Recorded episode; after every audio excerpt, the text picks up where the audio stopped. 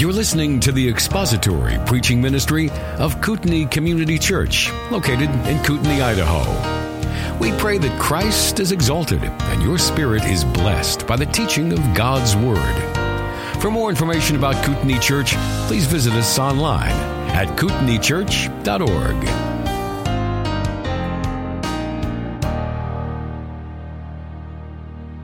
After his resurrection, the Lord Jesus Christ, over a period of 40 days, made and a, a, number of, or the disciples had a number of encounters with him. He spent time with them, teaching them and instructing them, and giving them what is commonly known as the Great Commission.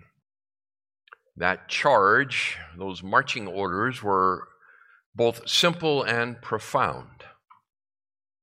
The simplicity of it all is just found in the statement that they are to make disciples. It's as simple as that, yet it is as profound as the reality that it will absolutely overturn and change everything as life as they knew it, and in the subsequent generations, life as you and I know it. To become a disciple of the Lord Jesus Christ is a new life. It is entered through the new birth, and it changes everything. It changes everything. That mandate to make disciples, mathetes, translated disciples, carries the meaning of learners.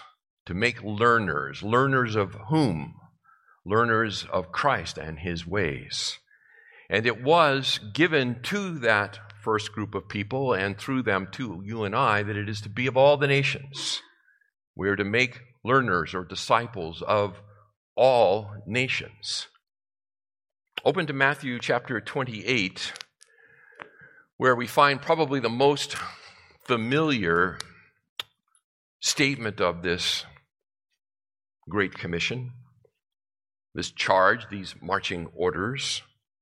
In Matthew 28 and beginning in verse 16. But the eleven disciples proceeded to Galilee to the mountain which Jesus had designated. When they saw him, they worshiped him. Some were doubtful. And Jesus came up and spoke to them, saying, All authority has been given to me in heaven and on earth. Go therefore and make disciples of all the nations, baptizing them in the name of the Father, the Son, and the Holy Spirit teaching them to observe all that I commanded you, and lo, I am with you always, even to the end of the age. It is repeated in similar fashion in actually all four Gospels, and it occurs in an abbreviated version in the book of Acts. So if you turn to Mark 16, let's hear it there. Mark 16, beginning in verse 15. And he, that is Jesus, said to them, Go into all the world and preach the gospel to all creation.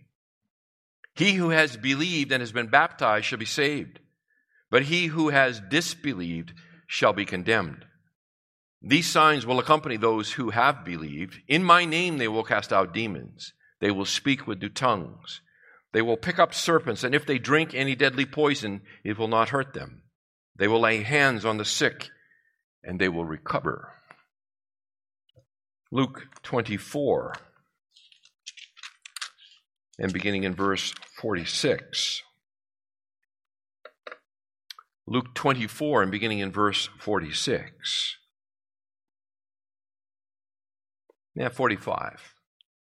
Then he, that is Jesus, opened their mind to understand the scriptures, and he said to them, Thus it is written that the Christ would suffer and rise again from the dead the third day, and that repentance for forgiveness of sins would be proclaimed in his name to all the nations, beginning from Jerusalem.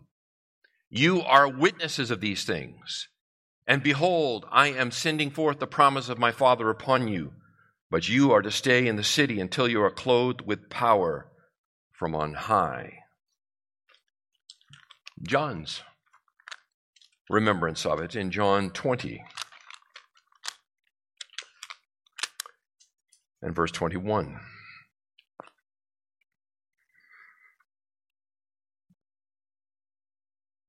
So Jesus said to them again, Peace be with you. As the Father has sent me, I also send you. And when he had said this, he breathed on them and said to them, Receive the Holy Spirit. If you forgive the sins of any, their sins have been forgiven them. If you retain the sins of any, they have been retained. And a couple of pages over to Acts chapter 1 and verse 8.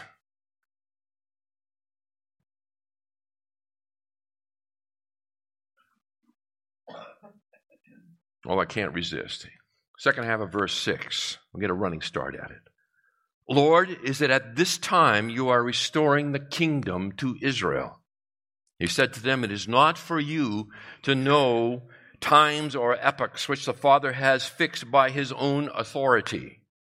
But you will receive power when the Holy Spirit has come upon you, and you shall be my witnesses both in Jerusalem and in all Judea and Samaria and even to the remotest parts of the earth.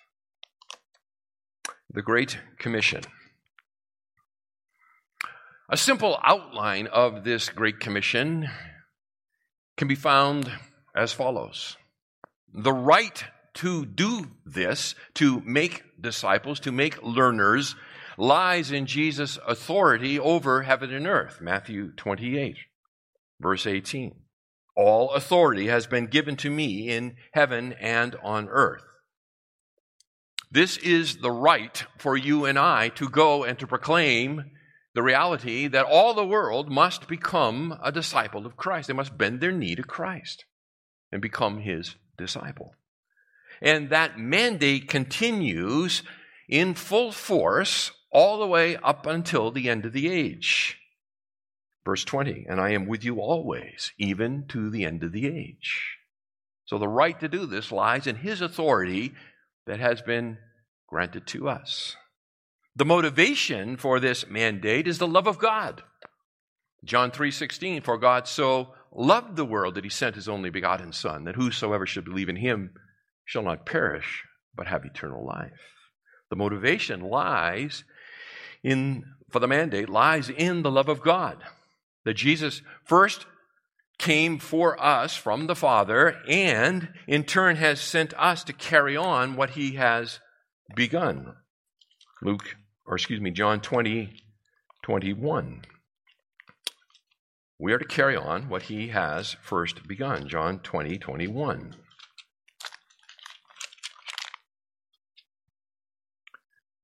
As the Father has sent me, I also send you. He was sent from the Father because of the love of the Father. He sends us because of our love of the Father. It is the same motivation. It is the love of the Father. The expanse of the mandate, how far does this mandate stretch, is determined by God's original promise to Abraham. In Genesis 12 and verse 3, in you all the families of the earth will be blessed. That's the extent of this, the expanse of this. It is to all the earth. In you all the families of the earth will be blessed. That means there is no people group that lies outside of the love of God and the mandate to go and make disciples of them. The means by which we are to make disciples and accomplish this mandate are threefold. It is witnessing, witnessing, we saw that in Acts 1 8, you are to be my witnesses. The idea behind the, the word translated witness here is, is the idea to, to give es, uh, evidence or to give testimony. So we are to give testimony of what we have come to know and believe and the transformation that has happened in us. The originals were to give witness of his resurrection. We are to give witnesses of his resurrection in reliance upon their witness to us, recorded in the pages of the New Testament. So it is witnessing is one of the means by which the mandate is accomplished. It is also through preaching. Mark 16, 15. Through preaching. Kerusso, to, to proclaim. It is the proclamation of the reality that there is salvation in no other name, uh, no one else, for there's no other name under heaven given among men by which we must be saved. It is preaching. It is to proclaim the truth. And then, as recorded in Matthew 28 and verse 20, it is the twin aspects of baptizing and teaching. Baptizing and teaching. Didasko, to, to instruct, to impart knowledge. This is the means by which the mandate is to be filled. It is by witnessing, preaching, baptizing, and teaching. These are the means. The power to accomplish the task comes from the indwelling Holy Spirit, Acts 1 8 again, who also works in the hearts of sinful people to convict them of their need for Jesus. Jesus said in John 16, verses 8 through 11, and he, this is referring to the Spirit, and he, when he comes, will convict the world concerning sin and righteousness and judgment. Concerning sin, because they do not believe in me and concerning righteousness, because I go to the Father and you no longer see me. And concerning judgment, because the ruler of this world has been judged.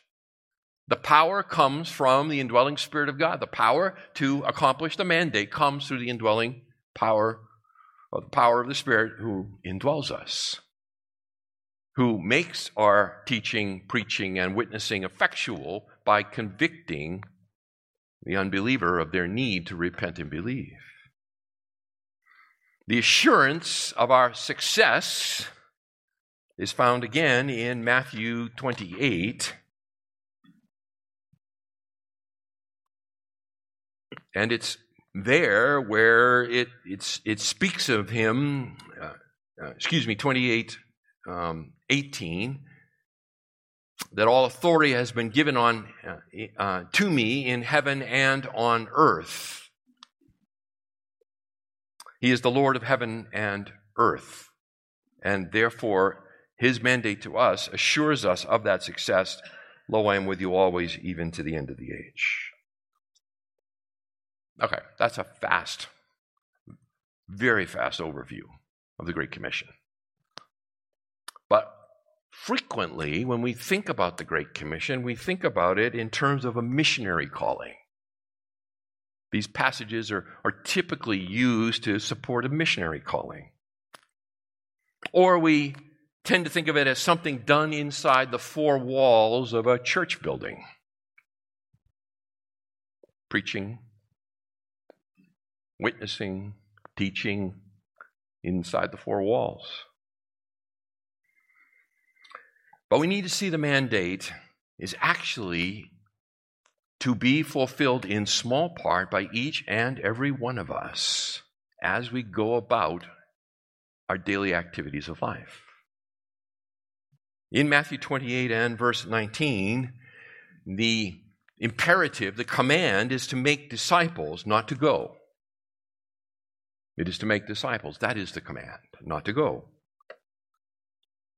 The implication of that is, and could easily be translated as you go, make disciples. The implication of all of that is, is as we go about life, we are to be about the task of making disciples.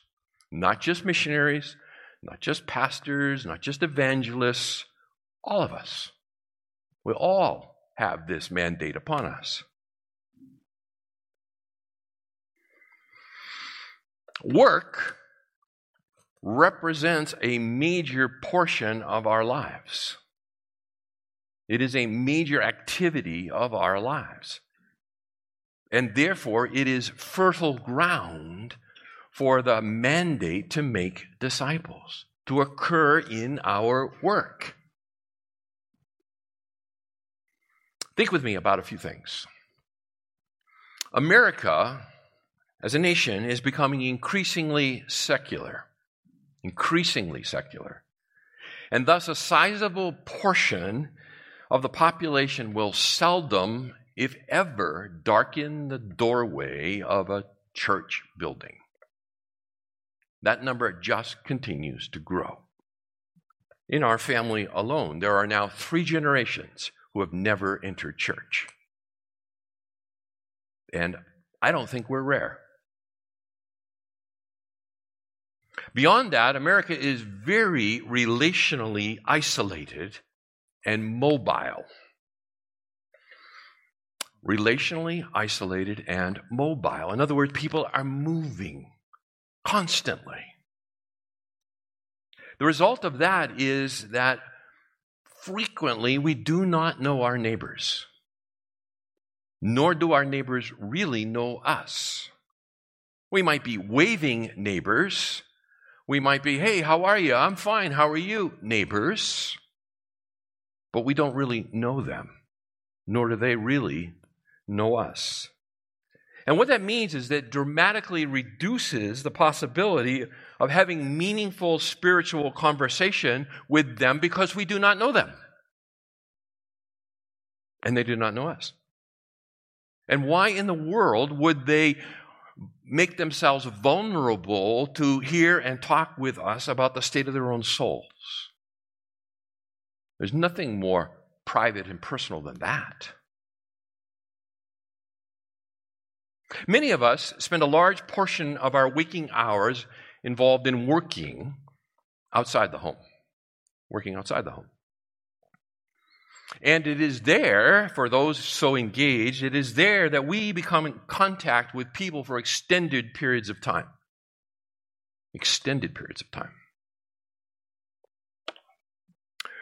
Work is relationally oriented and thus unavoidably evangelistic. Work is relationally oriented and thus unavoidably evangelistic. In other words, people bring their worldview to work, they bring it with them. They think, speak, and work in accordance with that worldview. And thus they are evangelizing those around them, whether they know it or not. They are evangelizing. Your coworkers are engaged in an evangelistic activity as they speak and work and think in accordance with their worldview. A worldview that excludes the very creator of heaven and earth.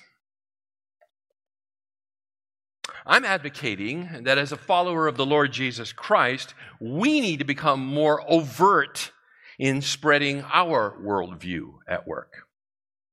We need to become more overt in spreading our worldview. And in order to do that, we need a plan. In order to do it, we need a plan.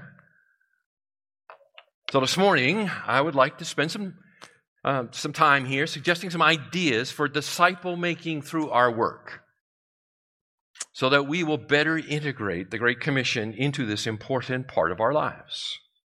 So it's some simple ideas. This is going to be not thus says the Lord from this point pretty much forward.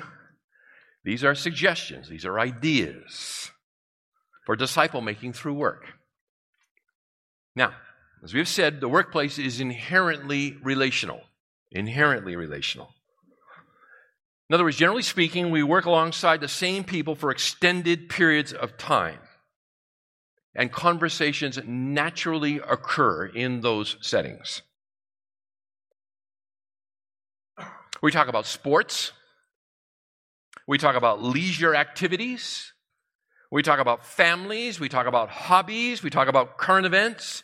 We talk about many, many things at work with our coworkers.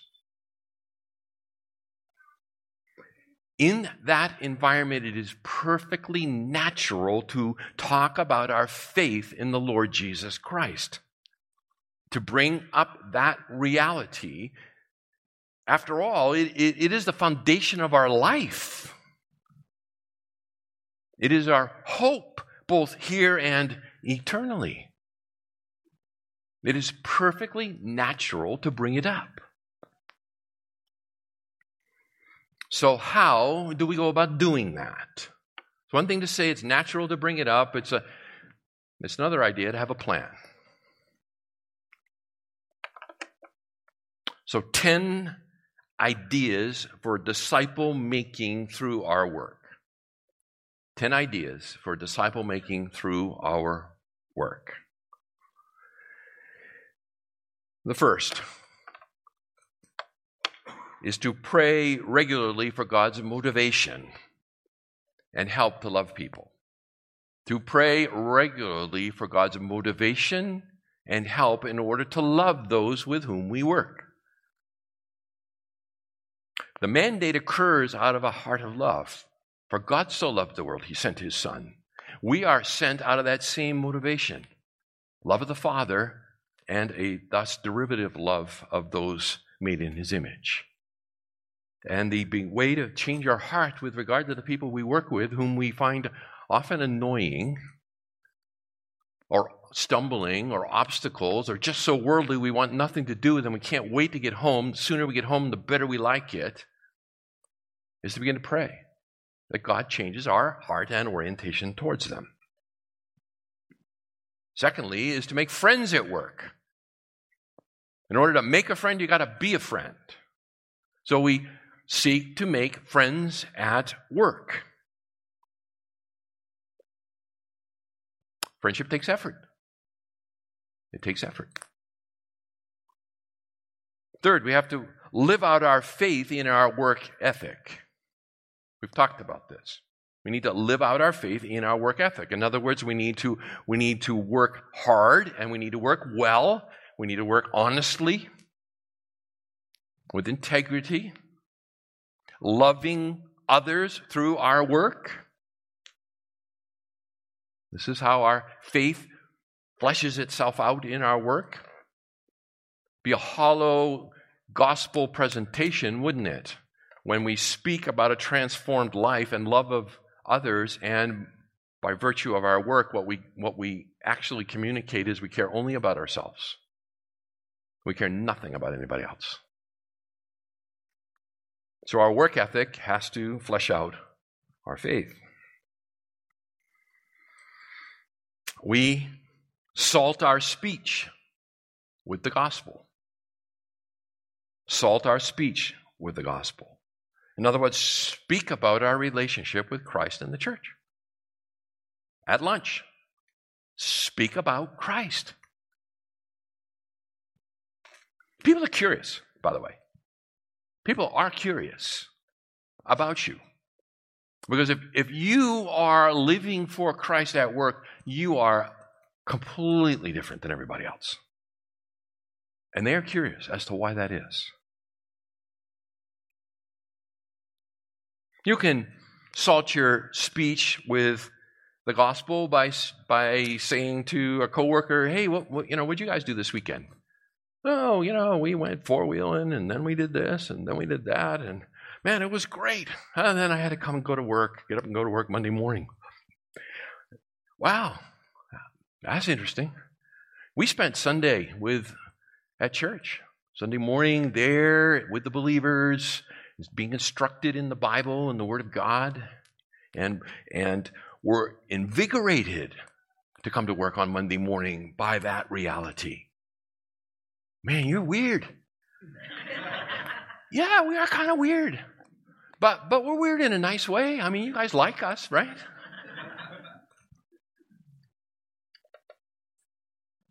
People are relationally starving. Somebody who will actually take an interest in them is unheard of. Absolutely unheard of.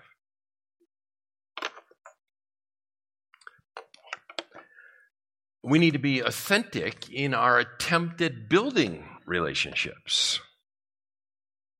Be authentic in our attempt at building relationships. In other words, we are building relationships because we care about them as a person, not because we view them as an evangelistic project. It doesn't take long for somebody to recognize whether you really care about me as a person or whether this is all about notching your gun with some sort of conversion or something. You actually care about me. You've, you've asked about my family. You've prayed for me. Invited me into your home. These are the thing, the marks of an authentic relationship. A relationship involves a two way. So once we've established a relationship, we can begin to build on that relationship for gospel growth. In other words, to begin the relationship as a person to a person. And then once we have a person to person relationship, then we can begin to build on that as a platform for the gospel. So, for example, we can invite them over for dinner. That's radical. Invite a coworker to my house for dinner? Like, really? Including my wife and children? Yeah, including your wife and children. We, we would like to, to have dinner with you. Would you come? That is exceedingly rare in our culture. Exceedingly rare. People don't invite neighbors to their home for dinner. They just don't. And there's something disarming about sitting around the table and eating together. It, it, is a, it is a tremendous opportunity to talk. God has made us that way. Food has an ability to separate or bring together, even. So invite them over for dinner. When they turn you down, if they turn you down, invite them again. Don't, don't one and done. Be persistent. Offer to pray for them in their time of need. They come to work, and you, you can tell, you see it on their face. Their hearts are heavy for, for something. Ask them, there, is there something that I can pray for you about? You, you look really down today. Yeah, we just found out my son has some illness or something. I mean, it's just life. Pray. Visit them in the hospital. Find out that they're hospitalized, go see them. You'll probably be the only person who shows up, other than immediate family. Go visit them in the hospital. Attend their children's big life events. Attend their children's big life events. Yeah, you know, my daughter, she has this dance recital. She's been practicing, and we're excited. And really, what time is it? Can we come? Really? Yeah, we would love to come. What do you want from us? We, we don't want anything from you. We just want to come. We want to celebrate with you. Invite them to church.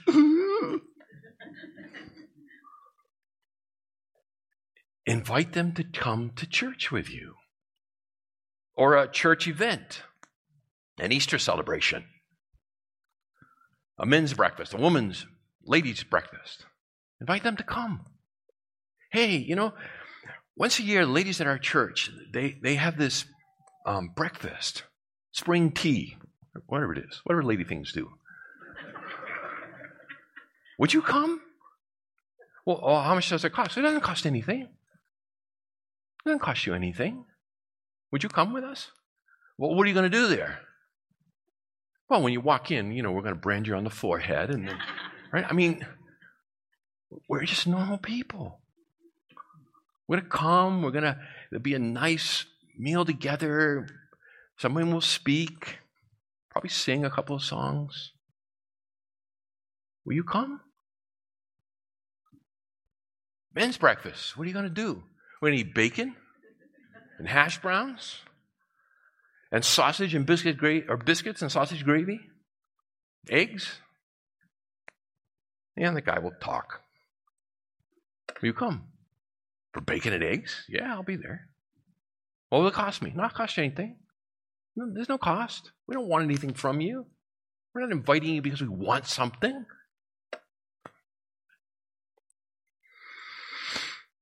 You can notice here there's sort of an increasing ramping up offer to read the Bible together one to one with them. Offer to read the Bible, just you and, and this other person together. Hey, have you ever read the Bible? No, no, never have. Are, are you curious about what's in it? Well, yeah, may, maybe sometimes. Would you be Would you be willing to get together once a week, once every couple weeks, and and maybe we we could read there's, there's, this, there's this book, it's, it's pretty small within it. It's called the Gospel of John. We, we could just like read it together. And if you have some questions along the way, perhaps I can answer them. Maybe not, but, but it'll be a chance to read it yourself and then know what it says. Would you be interested in that? No, are you kidding me? I don't know. Yeah. Yeah, actually, I've been thinking about that. I've been thinking about what's in the Bible. I don't know where to start. Where, where do I find John, by the way? Is it in the beginning, the end, the middle? Where do I even find it? I, I don't have a Bible. Can I give you one? How much is it going to cost? It's not going to cost you anything. Be happy to give you one. Start a short investigative Bible study before work or at lunchtime with your coworkers. Again, would you, would you be interested in actually studying the Bible together?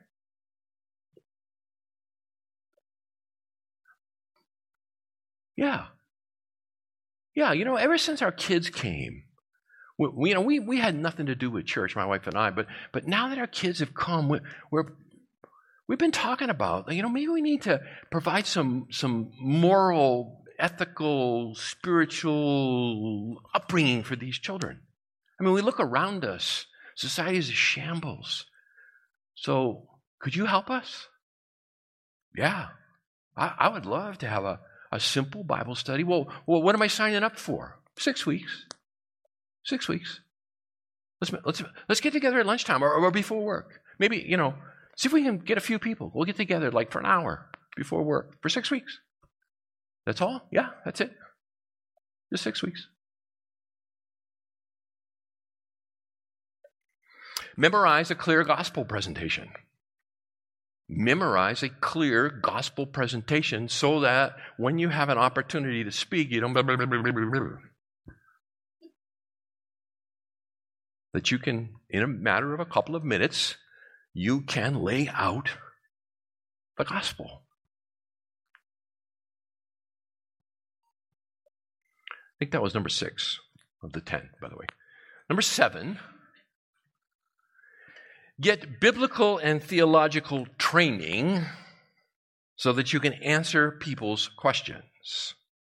As you begin to engage with people, you will find they have questions. You will undoubtedly find they have questions that you do not know the answer to. And that will ramp you up. It will motivate you to begin to look for those answers. In other words, you need to read. Teaching, baptizing, and Didasko, teaching. Teaching. And that means you know, a teacher has to have something to teach. So that means you need to have a growing edge on your own spiritual understanding. So read books. Take, a, take an apologetics class so that you can answer basic objections to the Christian faith. Not motivated to read? That'll change. Once people start asking you questions you can't answer, you'll all of a sudden get motivated.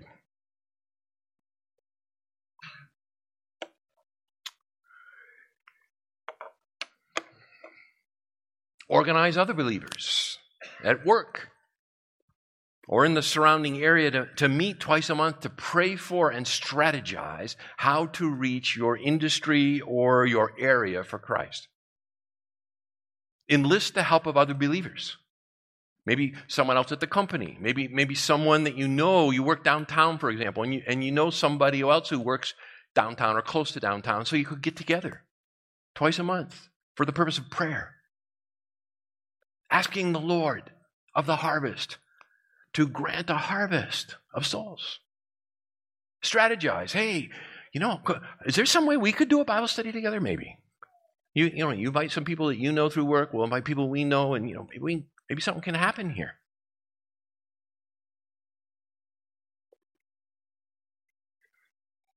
Again, pray. And, and get help praying.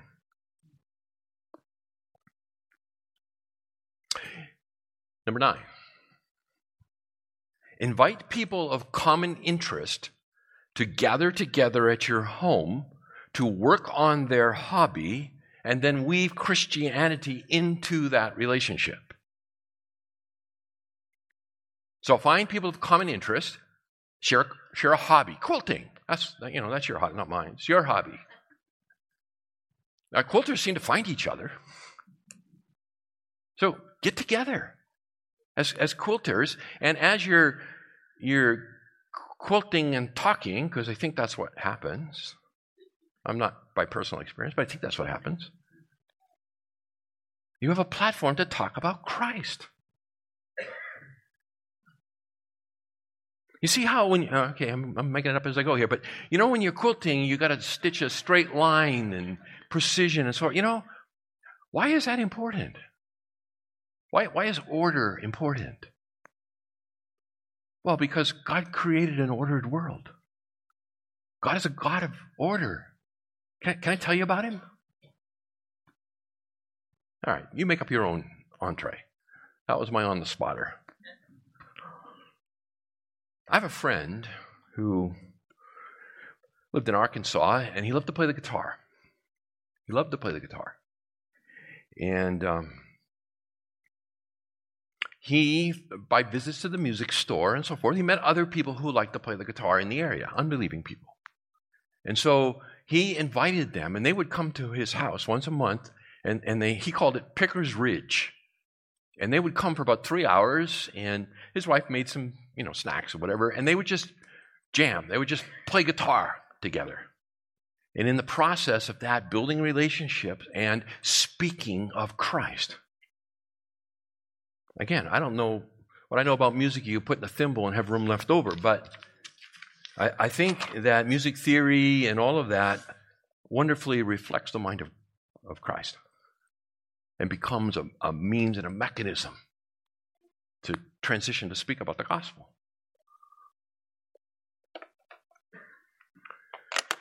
Number 10.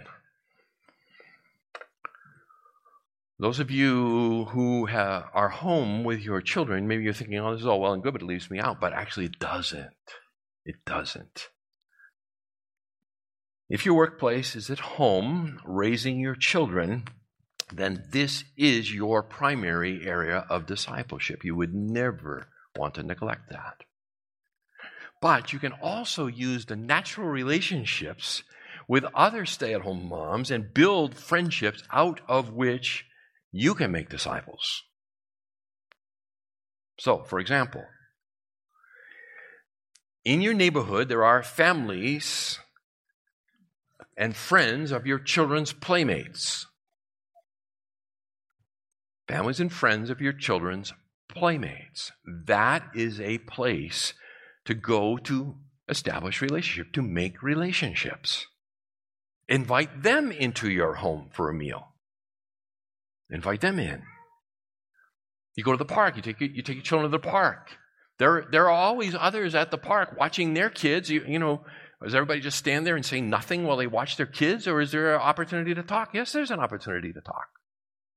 And so build that relationship. You know what? I'm gonna.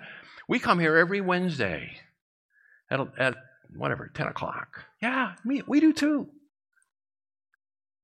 After a few Wednesdays, then you you know you say, hey, would you after after a park? Would you like to come home and have a, you know have a sandwich together? Invite them over for coffee. If, you know, if inviting them for lunch is too much, invite them to come coffee. Have coffee after the park. Invite them to the neighborhood children to adventure club or Sunday school. And then offer to pick them up. Offer to pick them up. Not just, hey, you know, would your kids like to come to Adventure Club? Well, what's Adventure Club? Well, you need to be able to have an explanation of what Adventure Club is.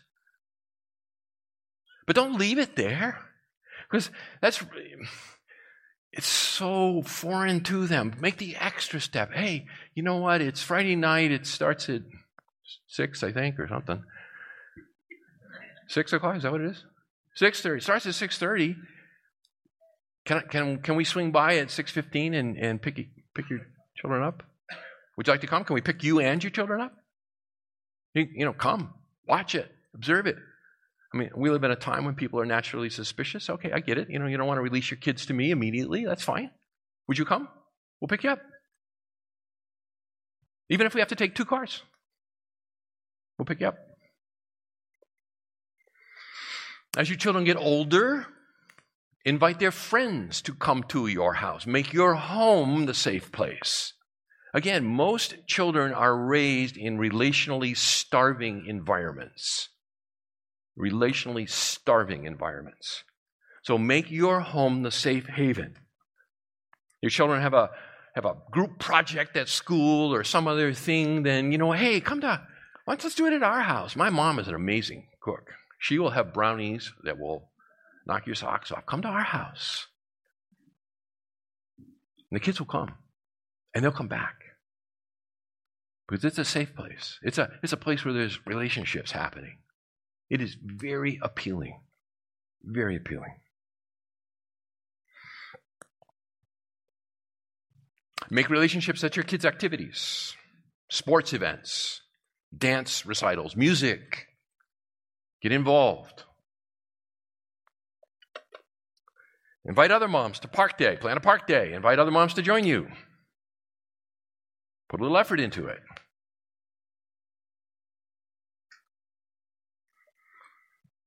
Go to the same cashier whenever you go to the market.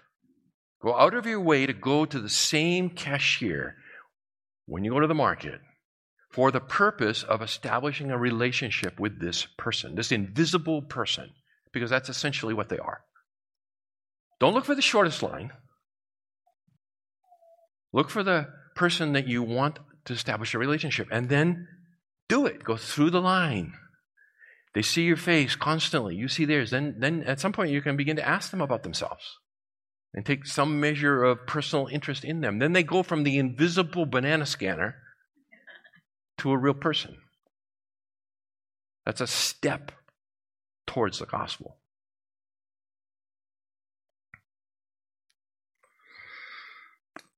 Now, you have no doubt noticed in, in all of these ideas a strong emphasis on relationship, a strong evidence on, or, or um, emphasis on relationship. And that is because the fruit of the gospel grows best in the soil of relationship. We say it again. The fruit of the gospel grows best in the soil of relationship. If we were to conduct a poll, a survey of this crowd or any other, as to how many came to Christ through a relationship, it would be the vast majority of us. Somebody, somebody cared enough about me, cared enough about you to, to step out and share the gospel with us in a relational context. That is a virtually unanimous testimony of the believers. Does that mean God doesn't save at stadium events? No, of course He does. But even there, there's probably somebody who invited you to come. Relationship is the soil in which the gospel grows best. Thank you for listening to the latest podcast from Kootenai Church. If you'd like to learn more about Kootenai Church or to donate to our church ministry, you can do so online by visiting kootenaichurch.org. We hope you enjoyed this podcast and pray you'll join us again next time. Once again, thank you for listening.